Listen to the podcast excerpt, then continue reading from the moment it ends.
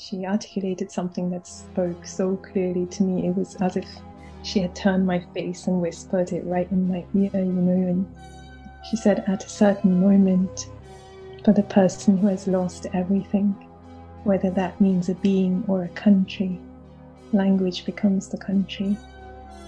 One enters the country of words. I remember this one panel discussion. I was the only black uh, woman in it. And I would love, I would love just to see all the different, um, the different images of what we look like, what Irishness looks like. Everything about Dublin or about migration is is faster and a bit more like I belong here. See, like look, I wrote a poem. Literature represents structures of society as well. It, you know, there are, we know there's lack of opportunities, unequal access. This is true of literature as well. With poets and editors from Nigeria, Zimbabwe, India, and South Africa, we'll take an in depth look at diversity in Irish writing and publishing. We'll reflect on the power of language to shape identity and the connection between writing and social change.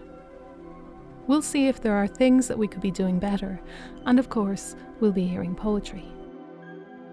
Because maybe you won't make it through the night or past that checkpoint if you're caught out howling your fear and pride at the moon.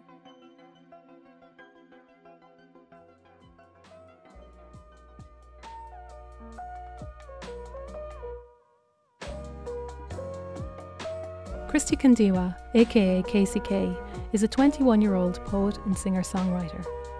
She's been published in Seventh Wave magazine, Crossways Literary magazine, and in the Writing Home anthology of new Irish writers, which we'll hear more about later on.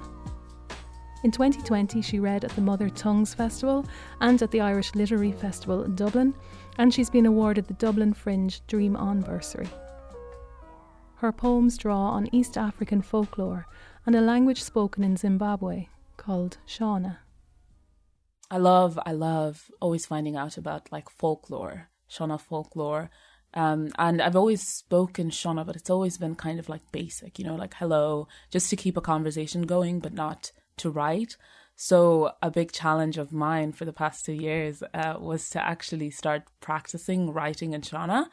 And that's what I've been doing now. So a lot of the time is playing around with language and that's language that I wouldn't speak per se, but language I understand from listening to music or from sometimes my sister actually started buying me books because I wanted to learn so much. So I pick bits and sentences that I really like and try to flesh it out a little bit more. The poem is called That Thing with Thorns. Break your bones at the ticking of the clock, but know that unless you call a war, your freedom lies beyond your skin and unless it breaks and spills and a life is given, freedom will keep tasting like defying oneself, compromise.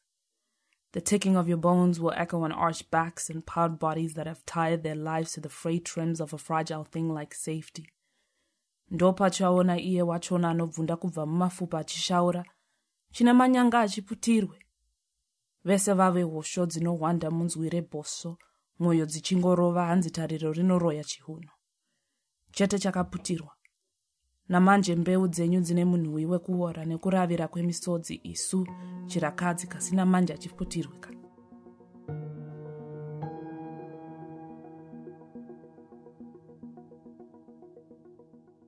So actually the main idiom in this was um, you say it as chine manyanga achiputirwe and it says literally it says that, that that thing with thorns you can't hide it. Like you can't you can't ever cover it because the horns will always come out. The identities that i expect myself to carry with me when i say i'm you know i'm zimbabwean aren't maybe as strong as i imagine they should be but they are still as important and they they really do mold me into the person i am. So that's that's where um Mwanawevu started Mwanawevu, the child of the earth. This soil is my own, red like the blood of my ancestors, and orange like the tongues of fire, molded from full fists of earth and rocks. I have now become the minority of my own visage. I am the terracotta of the gods, broken and burnt, ground into dust like a brown sugared virago. I've come to realize that these winds not only bear the whispers of the trees, but the secrets of the spirits that let my past slip away between the fingers of Ira. I've rooted myself here long enough. I now recognize them as my thoughts. This soil is mine. I am a skinwalker of my own lineage.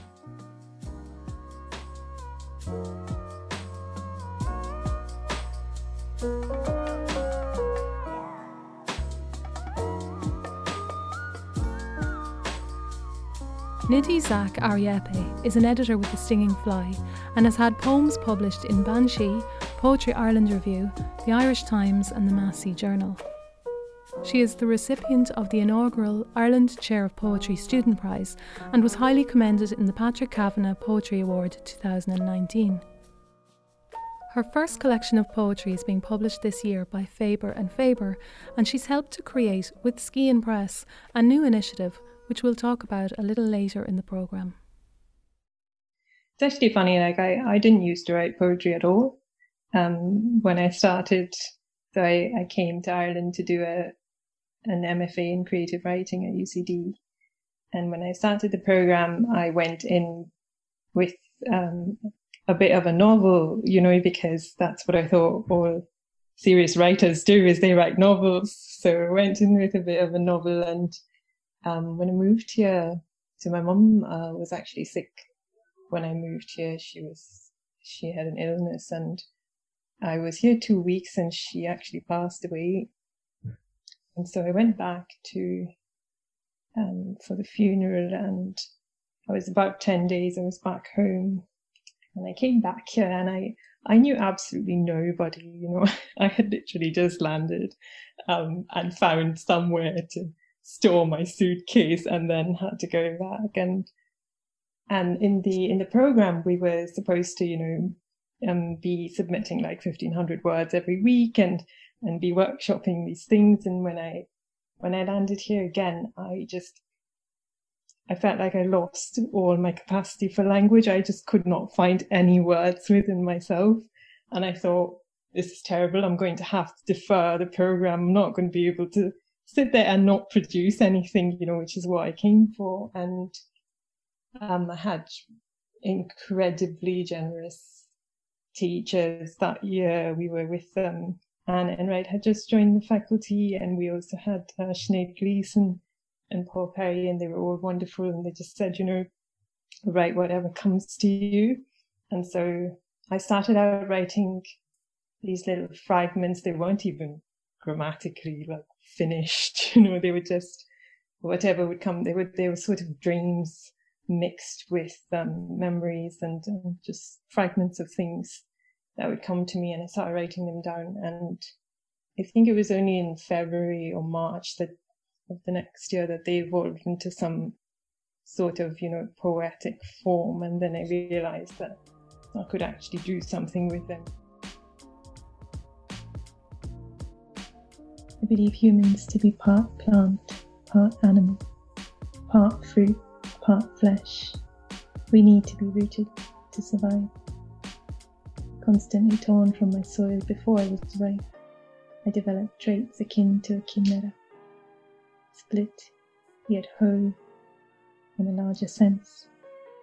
Missing, though complete, within a greater frame. This is how I learned to turn to the inside, listening for voices in the troubled breath of night, telling stories to keep the monsters at bay, singing myself to sleep. This is how I stumbled into the country of words. It is undeniably human, this want to seek shelter, to take refuge, to belong. There are so many storms after all, and all I can give you are words. The words allow me to stand in the doorway, hold out a hand, invite you into a rush of intimacy. Listen, they let me stay. Trust me. Language is body, language is mother, language is love. We can lay down in secret with it, sound its soft syllables out in our mouths. We can make ourselves known through it, announce ourselves present. We can come in from the rain, sing clear into the night. Listen, call it home, and we can find our way back together through this dark. I actually didn't study literature in university, I studied philosophy, and I still always turn to philosophy when I need um, some sort of con- comfort or answers or something like this, which people find quite strange. But there's this uh, essay by Hélène Cixous, a French philosopher, and after my mum died, I wasn't actually able to read um, much, but I could read little bits of things from here and there. And so one of the things that I read was a book of essays by her. And she articulated something that spoke so clearly to me. It was as if she had turned my face and whispered it right in my ear, you know, and she said, at a certain moment, for the person who has lost everything, whether that means a being or a country, language becomes the country. One enters the country of words.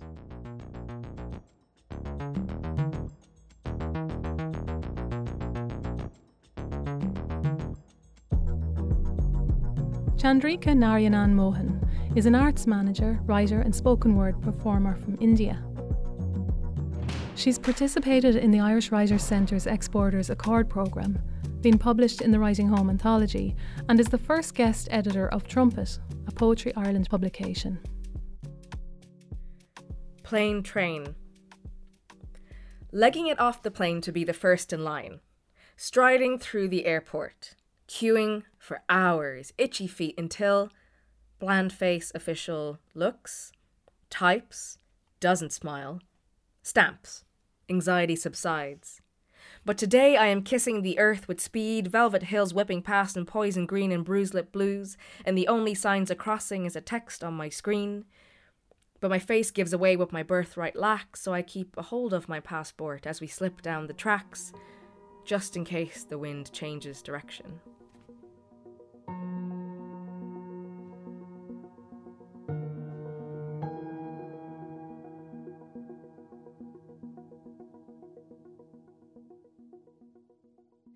There is a slight manic aspect to writing about a place where you're trying to prove you belong whereas it's a little calmer to go back into my own memory because those things have already happened and there's nothing to prove there. I think even everything about dublin or about migration is is faster and a bit more like i belong here see? Like look i wrote a poem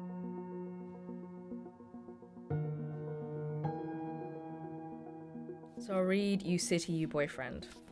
Let's see. Okay. Seated awkwardly on a wooden box, warm the last of my cigarettes, my fifth in two hours. He talks and talks and talks, and my replies are only punctuation for his next sentence. Across from a grey slab tower, the city smirks, raises an eyebrow as if to say, You know I'm so much better than him. And you're right because when we converse through the choke of soft air, we exhale each other in whispers on a walk home where a smile has broken my face from the realization that yes, you are better than him. You are better than all of them because you push up through my thin soles and I feel every pebble when I'm treading across your tar bump skin and I feel embedded in you. You city, you boyfriend, you dusty hug.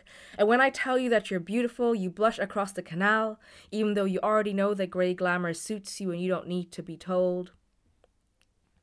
I wear you like an arm across my shoulder. And when the wind pushes my hair back, I don't need an errant hand across a cafe table to push it aside. Like me, you play your cards close to your chest, but when we mourn, we crack, and the rain pummels onto the pavements and across a million cheap umbrellas. So take me in and make me yours. Because I've already let the pollen in my pores anoint me to an orchestra of rustling leaves and seagull song, and one day I will take thee to be my lawful wedded home. and I shall wear a dress of summer fog and a ring of past lives, and you will smile and shrug. And in your humid indifference, I will vow to love you anyway, because I'm a hopeless romantic, and you're a city that keeps its own name. That's the thing about writing loads of sort of love letters to Dublin. That was my way of like sort of sinking my claws in and going, I belong here. This is my anchor. Um, I only just got a stamp for last year before and which means that you can live and work freely. You still have to go every single year and get your thing renewed and which can go either way, which costs money, etc. But um every year before that for 8 years I was wondering if I what country I was going to be in every year, if I was going to get kicked out um just because these, the rules change so often.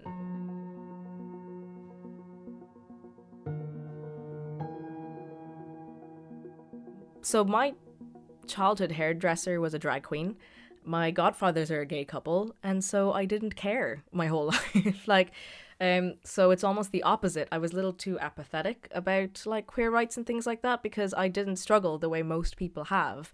And uh, yeah, I come from um, a really progressive Indian family, so people assume the stereotype, and I'm like, not really. We're all really progressive. Um, one of the first things I did in that in that sense was I performed during um for Bi Visibility Day for Bi Ireland and I was like okay I'll perform for you guys and I was like oh this was really nice and everyone here is really lovely um but yeah there is a little bit of like I, I can't see myself cemented into any group because it's just an alien thing to me just for my whole life you know not just from being in Ireland but they are there and they are brilliant um, so I guess anyone who feels like they're alone, they don't have to be. You know, there are some great people that will show them the way and introduce. I mean, that's the one good thing about Ireland. You ask one person, they'll recommend you to another, and eventually you'll find the group you're looking for, the person you're looking for. Like that's what I did for trumpet, you know, in terms of sourcing. I'm like, right, I want this kind of person, I want this kind of voice.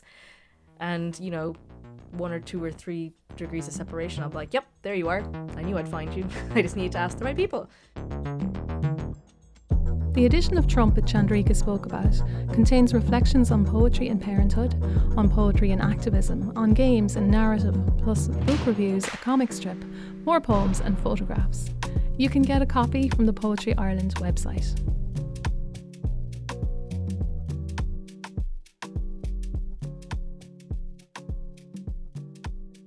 I'm reading from The Misrecognition of Bodies as Thorns in four parts.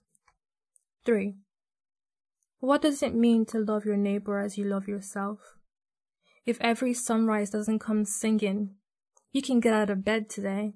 Because maybe you shouldn't, since each morning is a constant visceral assault of mortality, and you blend into the night, and lullabies ring out like elegies or sirens because maybe you won't make it through the night or past that checkpoint if you're caught out howling your fear and pride at the moon.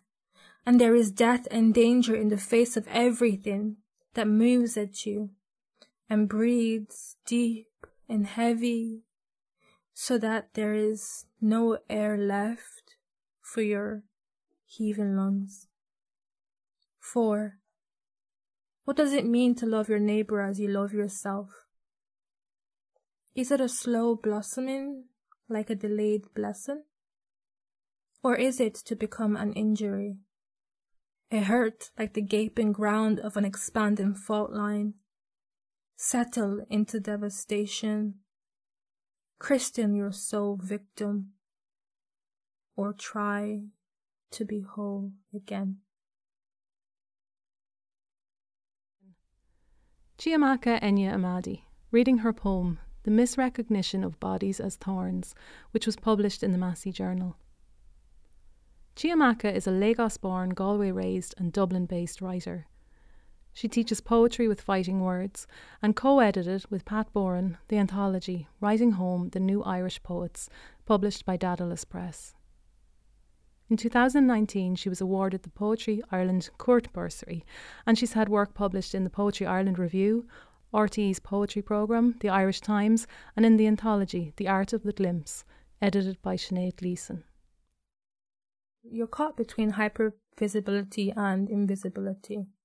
you know, you're caught between having, you know, your, your, having your, your experiences and your narratives erased from any kind of like positive media. Um, and then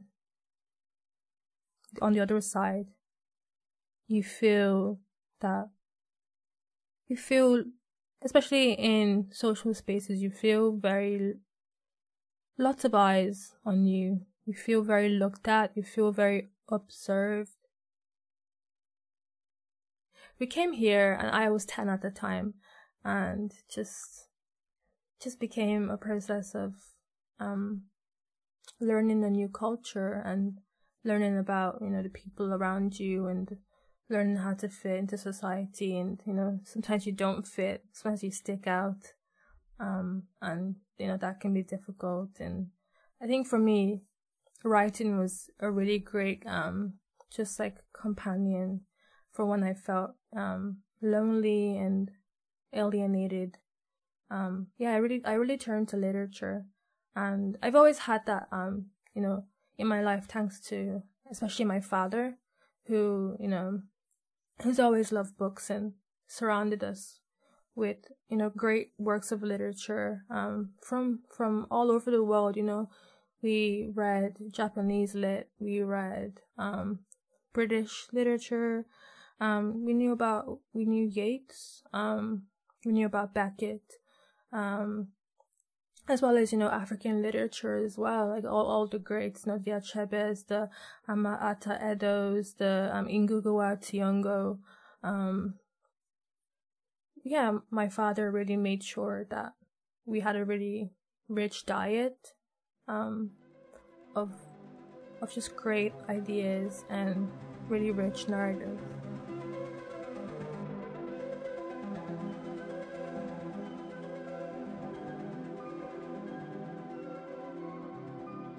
Each time we are old strangers, equipped with questions to connect new dots. After all, we hacked the love algorithm once before. What are the odds of us not getting sick of each other? What are the odds of getting to a place where all our attempts to escape cease? Sure, you take the piss. Keep saying, this kind of carry on will make you end it all. You'd sooner dig deeper, grimace at some dormant malaise, bear your sores rather than risk losing your way. Your need for organized chaos, sneaking scoops of butter onto your tongue the moment my head is turned, and my tendency to dissect every situation, if only to keep me sane in this epic guessing game. Without knowing how or when or from where, I have stopped dreaming of escape and begun wanting to remember each moment where I feel at home with you.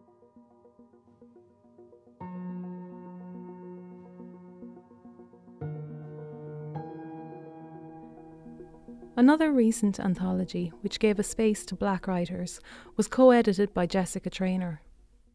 Along with Stephen Rea, she edited Correspondences, an anthology to call for the end to direct provision, published by the Stinging Fly Press.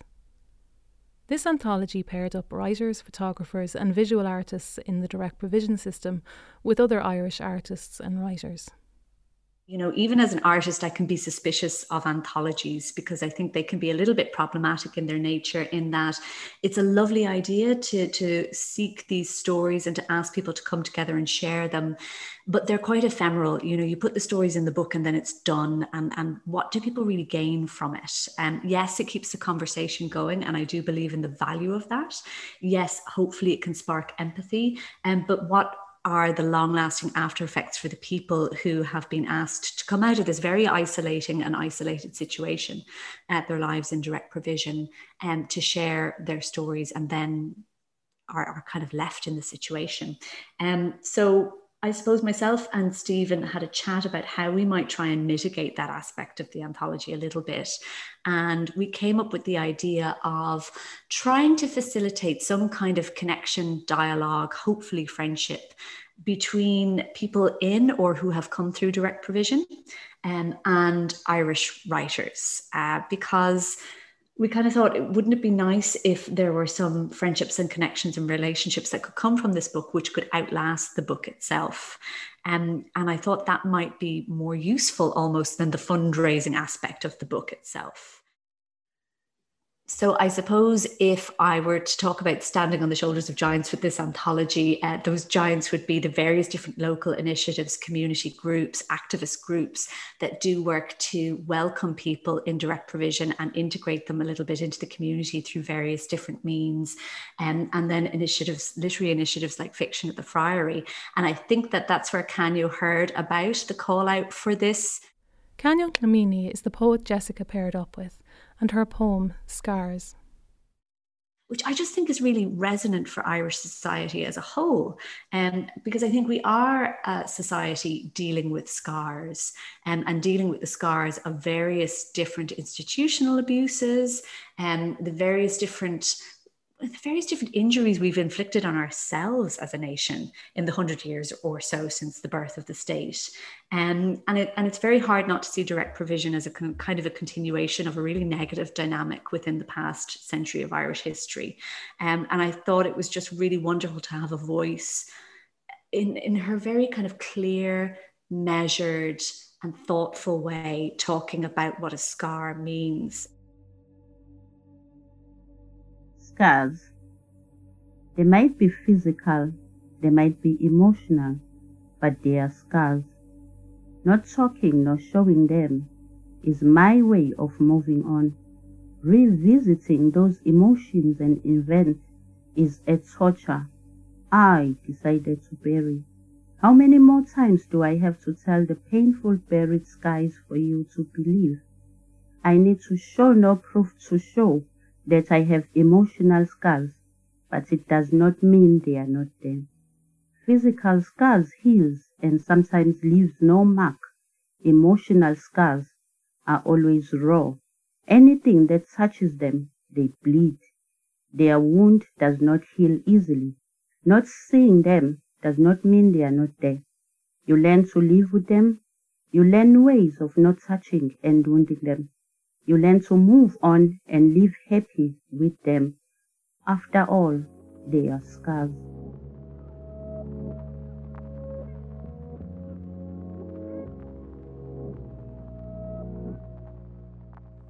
Khanyo Dlamini, reading Scars, her poem published in the Correspondences anthology.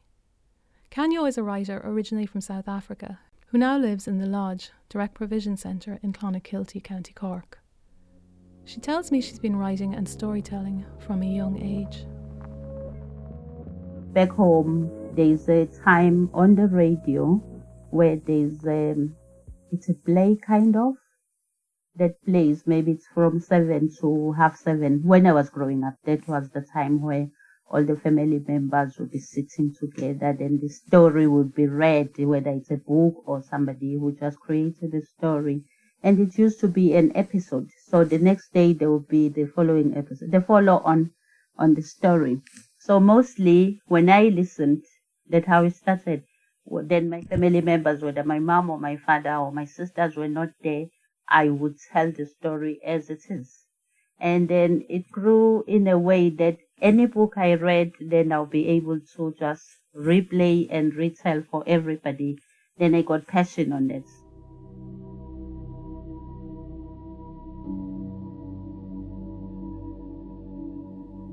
So when I came here in Ireland, uh, it dies off kind of. And through here indirect provision, because you have time, you have mixed feelings, you have everything, you have people that sometimes, not sometimes, mostly you don't trust. My paper and my my pen was the only thing that I could trust, and I would write whether the feelings. Uh, many people come they come with their problems, they come with whatever that they want to talk about. Then when I have time by myself, something motivationally will come out of those feelings that somebody has just talk about something, whether it's emotions, whether whatever problem they have, then I have time to just write it down. Something will just come up, then I'll write about anything.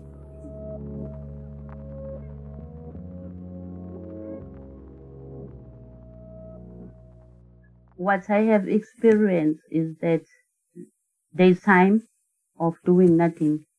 There's time where you you are always not okay because you know that as an adult you're supposed to be living you suppose you have goals you have responsibilities of being an adult and those responsibilities are taken away from you and you just sit and you know you have children that need to be fed and you need to be a role model to your children and you you are just sitting and most of us some people who are newly they got a permission to work but not everybody got it. So through that it's either you can drown or you can rise above and you'll be able to use that time to your own benefit. So it it is hard, like really hard to keep your writing on. Because normally I used to, um, after the children go to bed, which is late, obvious, because it's one room. When, when they go to sleep, then when I have that time that I ended up creating for myself, which is me time, I would be able to do something. But some days you'll be really tired or you have other issues that you have to deal with. Sometimes at night I'll wake up around three. If my mind was too busy, then I have something like something will come in my mind and I'll get up and get the paper and just write it and finish and go back to bed. So I believe you find a way that works for you, but it's not easy.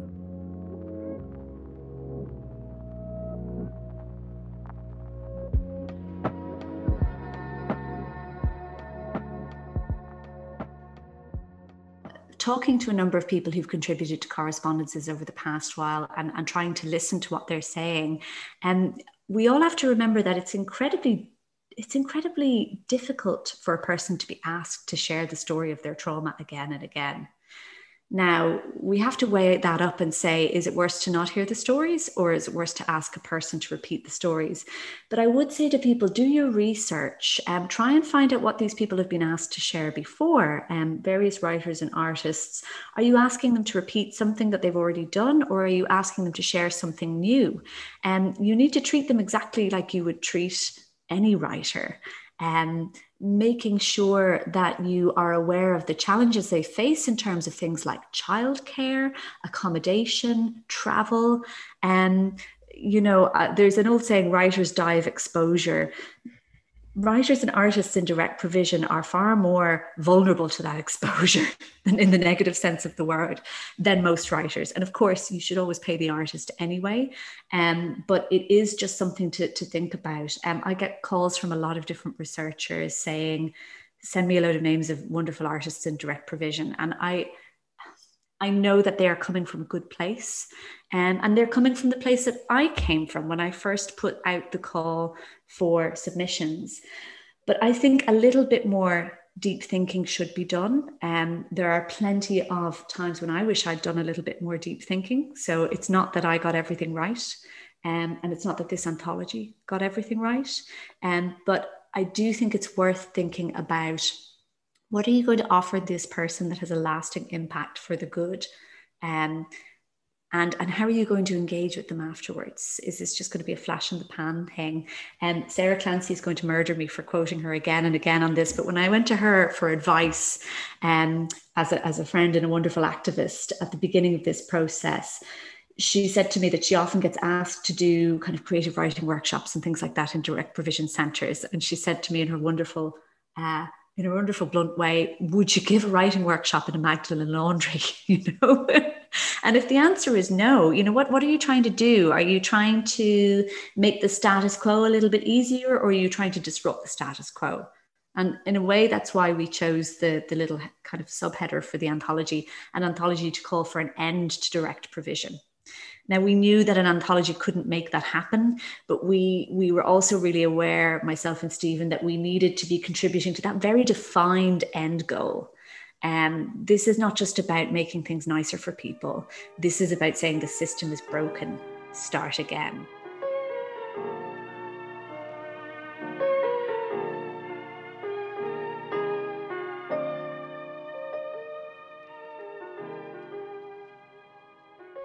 Gráinne O'Toole and Fionnuala Clarke set up Skein Press in 2017 and have published two books This Hostile Life by Melatu Uche Okorie, and Why the Moon Travels by Oein DeBhairduin.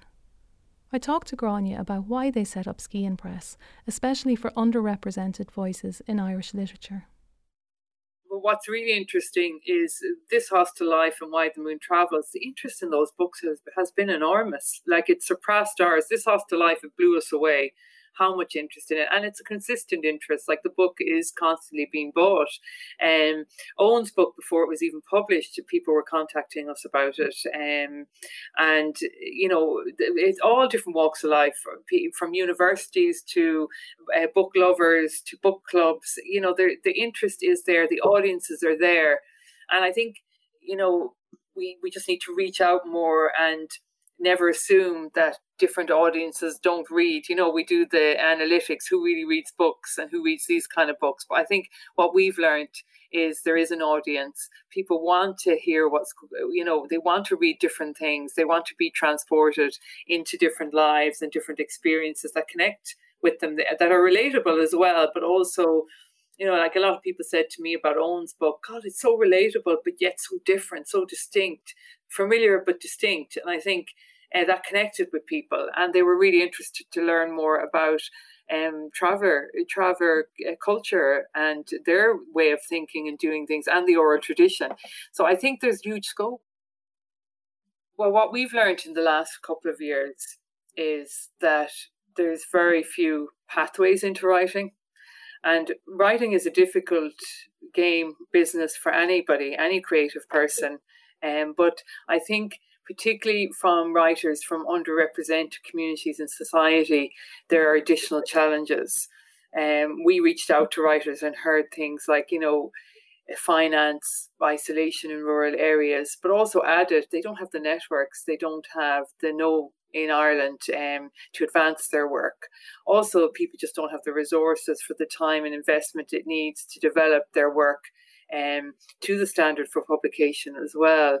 And there's also the layer too of discrimination. You know, people don't see themselves represented in Irish literature. They don't see that the structures are easy for them to access. Also, it's limited. It's very limited outside Dublin what you can access in terms of uh, writing courses or supports. So, um, all of those factors combined, and I suppose literature represents the structures of society as well. It, you know, there are, we know there's lack of opportunities, unequal access. This is true of literature as well. There needs to be structured professional pathways into the writing scene, into getting published in Ireland, uh, particularly for underrepresented writers, writers from underrepresented communities, because you know that they have additional barriers to face. We all know that. So what we want to do um Skein itself will be diversifying. Nidhi Zak will be joining us in January 2021 and she has developed a professional development program that gives writers professional pathways into publication. And she'll be rolling that out as part of Skein Press in the next couple of years and um, where we'd be testing a program, seeing how it responds to writers' needs, and and trying to mainstream that in some way, so that there is something there for writers that's real, that's structured, that resources them, that helps them realize their creative vision, um, and ultimately get published. This Play It Forward initiative with Skein Press and Nidhi Zak Aria Eipe will be up and running later in the year. Keep an eye on their website for details. There does seem to be more of an interest in supporting ethnic minority and underrepresented voices. Nidhi Zak, Aria Eipe again. The Arts Council, with their equality and um, human rights and diversity policy, has placed a priority on um, addressing these issues, and I know they're working really hard to um, consult with people from various groups in order to figure out how best to approach these ideas. And we've also had lots of consultations with other resource organizations, you know, across the arts. And, and it is incredibly encouraging to see. It needs to happen at a lot of levels, but I think there is an openness in the literature world. Um, definitely, there's a lot of support now for um, diverse programs. We've got funded um, by the Arts Council we wouldn't be able to deliver this program without them. We wouldn't have been able to deliver his um, Oein's book without support from the Arts Council. So they are committed to it, and that that is really important at this time. Yeah, absolutely. Some of the groups that kept popping up, which could help new writers looking for support and opportunities, were Fighting Words, Fiction at the Friary, and Words Ireland. And Chandrika also mentioned Origins Eile. I mean, the main one to talk about is uh, Origins Eile, um, run by Karen Miano. Like they, they've made such a huge impact um, with queer black and indigenous and uh, voices from people of color like oh my god like they've done so much their program in the dublin fringe i think was absolutely brilliant and they're just pushing it out there that there's this community and they're really talented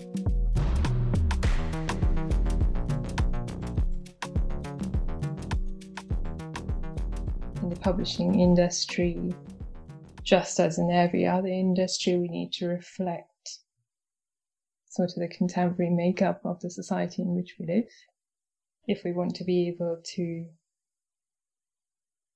say that these are the stories that are sort of defining our times, you know, and I don't think that any one particular group can be privileged over another if we are looking to like accurately reflect what is happening and, and the changes that are taking place.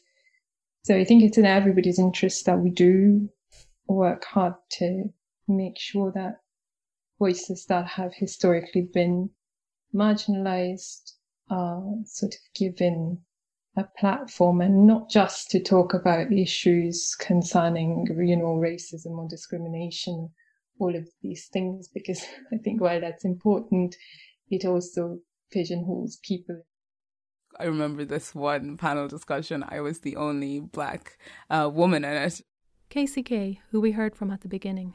And I was like, and I was the youngest, and they all had years, and they were all men, all white men. And it was just interesting because also sometimes then you feel, um, because also I think it's me feeling much younger. So I feel like I don't have much industry experience and I don't have, they would have receipts because they would know the receipts, but I'm still learning the receipts. So I can't really be like on book da da da da and, you know, do something like that. So, but I find that in most rooms, um, I'm not sure I'm satisfied with the diversity. I mean, we could do so much better. We could do so much better because, um, adding a black person is just like one thing there's so many layers to Irishness, like crazy layers. And it's insane to me that those narratives haven't even been explored or haven't been kind of put to the table. And I would love, I would love just to see all the different, um, the different images of what we look like, what Irishness looks like.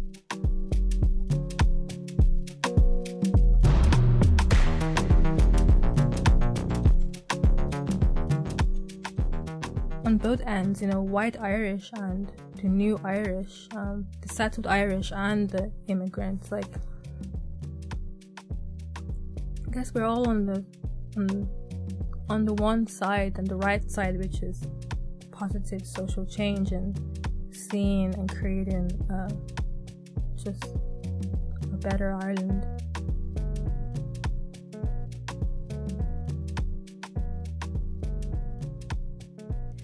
Stargazing with my mother. We've seen stars fall before, she says over the phone, as we peer out over rooftops from different sides of Europe, looking for a blip or a spark against the blue, trying not to mistake a rocket for a star. You need binoculars, she says, and I remember how she demonstrated before handing me a pair as the Hale-Bopp comet blazed across a New Delhi sky. Look, over there, she exclaimed one time pointing to a needle streak of white as we stood outside a Swiss hotel, not caring what people would think of two Indian women gazing upwards into the night.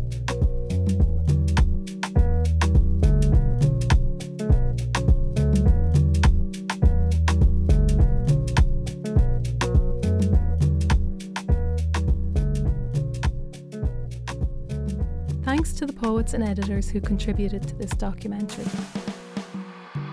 Nidhi Zak Aria Eipe, KCK, Chandrika Narayanan Mohan, Chiamaka Enyi-Amadi, Jessica Traynor, Khanyo Dlamini, and Gráinne O'Toole.